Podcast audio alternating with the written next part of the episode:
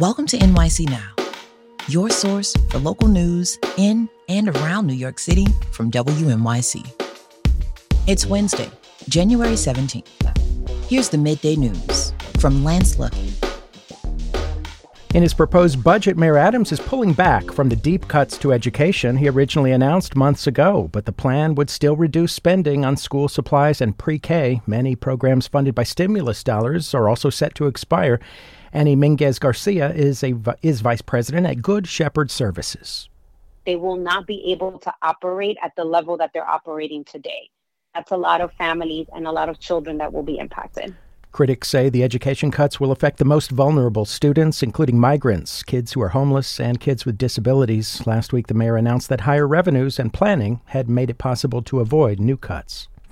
Police are investigating after a woman was fatally struck by a pickup truck driver in Brooklyn last night. Officials say 52 year old Xiaohong Chen was crossing at the intersection of Bay Ridge and 13th Avenues in Dyker Heights about 8 p.m. when the driver hit her. Police found her critically injured. She was later pronounced dead at a hospital. The driver remained at the scene. Police have not made an arrest. Chen is the fourth pedestrian to die in a New York City crash in 2024 so far. 20 right now, about 28 later, and sunshine, rather gusty winds, 20 overnight, and clouds, and 32 tomorrow. Stay close. There's more after the break.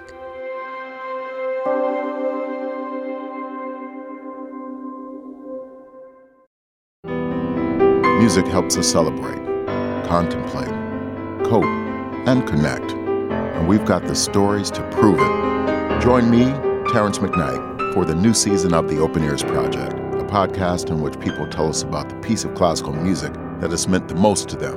That music might even wind up being meaningful for you. The Open Ears Project. Listen now wherever you get podcasts. NYC, NYC, NYC. For WNYC, I'm Michael Hill. All this week on NYC Now, we're taking a long look at the Safe Streets Policy Vision Zero, former New York City Mayor Bill de Blasio's ambitious street safety plan. Today, we look back at some of the work that laid the foundation for that policy change. Janette Sadik-Khan led New York City's Department of Transportation from 2007 to 2013 under then Mayor Michael Bloomberg. She joins us now. During your time in the DOT, you oversaw something of a culture shift away from a more car centric planning model. The city gained bike lanes and bus lanes, pedestrian plazas, and the Citi Bike program. Would you tell us how you were able to make that shift? Well, when you think about it, the streets of New York City had not changed in 70 years. And so much of the world has changed in 70 years. Our streets were like, Jurassic Park streets, right? They were like wrapped in amber. You know, we had the need to make our streets safer, to make them more accessible, give people more options, affordable options for getting around. And that was a big part of Mike Bloomberg's PlaNYC program. And so we took that invitation to find ways to make our streets safer for everyone. We actually uh, conducted the largest safety analysis ever done in the country. We looked at 7,000 crashes that took place in New York City the who, the what, the where, and the why. We did this in 2010. And all of that informed our first pedestrian safety report and action plan. And so we found that traffic safety wasn't a problem with just like rogue cyclists or kids chasing balls into the street, but it was about looking at the specific locations where the problems lay, and then focusing on the most dangerous intersections and corridors. One thing the city struggles with now is how to handle micromobility, e bikes, scooters, mopeds. What do you think would make a difference in terms of making streets safer, both for the riders and pedestrians? You know, it's troubling that the traffic death numbers are stalling. And and in a lot of ways we're still fighting the last traffic war and we're kind of having the same old street fights.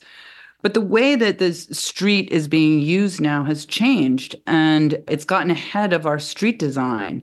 You know, electric mobility is moving faster than bikes and faster than transit and faster than regulators. So we're sort of seeing next generation problems, but we're not seeing next generation solutions. And so that's, I think, a big piece of where we need to build on this strong foundation, whether that's creating better bike lanes uh, for bikes and dedicated lanes for you know faster mopeds car free districts daylighting slow zones can be turned into super blocks. There are any number of interventions that we can make. And you know 10 years ago bike lanes and wider sidewalks were the solution you know on hundreds of streets but we need to pivot now to more innovative designs for micromobility I want to pick up on that. You've been all over talking about these issues. What trends are you seeing around the world that maybe New York City should adopt? One of the big trends is, you know, we've got some slow zones in New York City, but looking to turn them into neighborhood superblocks. Other cities are leaving New York City behind with designs that calm traffic in residential areas in cities like London and Barcelona and in Paris, residential streets are being designed into one way local street networks. So they're no longer shortcuts that drivers use to speed through a neighborhood. I think bike lanes for bikes and not next generation motorcycles is really important. And I think we could have dedicated lanes on avenues and, and crosstown streets for faster bikes and scooters, which would make them safer for the riders and take them out of the way of regular bike riders and pedestrians. And I think the last couple would be, you know, car-free districts.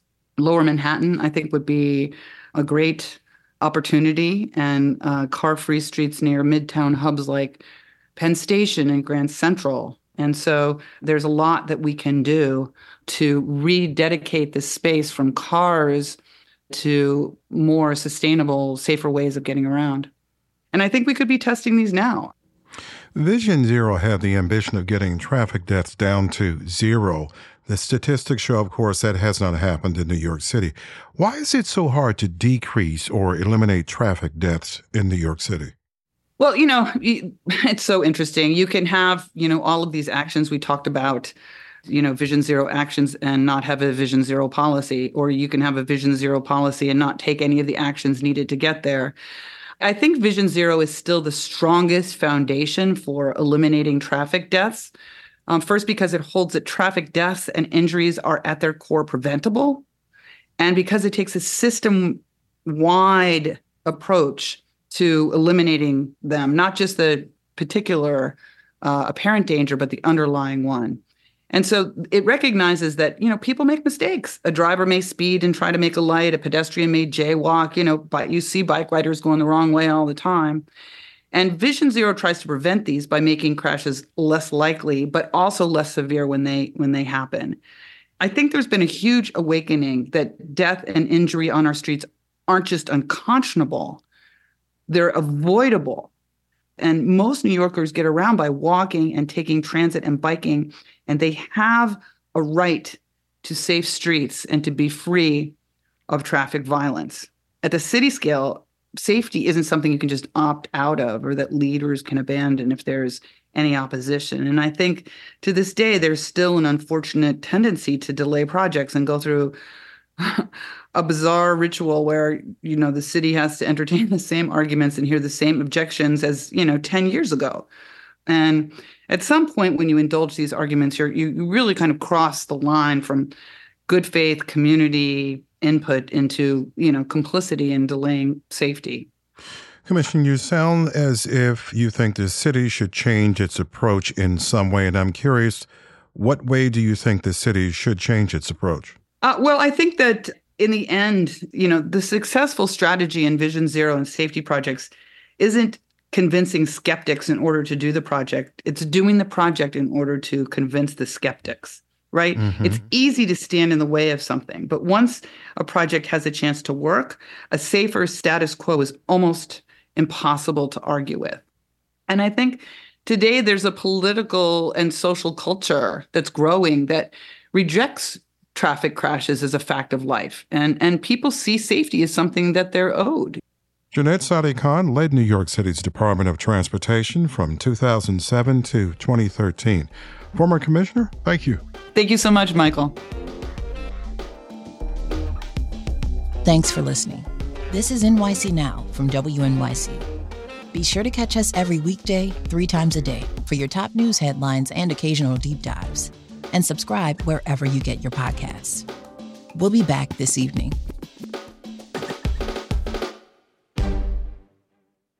At Radiolab, we love nothing more than nerding out about science, neuroscience, chemistry. But but we do also like to get into other kinds of stories. Stories about policing or politics, country music, hockey, sex of bugs. Regardless of whether we're looking at science or not science, we bring a rigorous curiosity to get you the answers. and hopefully make you see the world anew. Radiolab, adventures on the edge of what we think we know. Wherever you get your podcasts.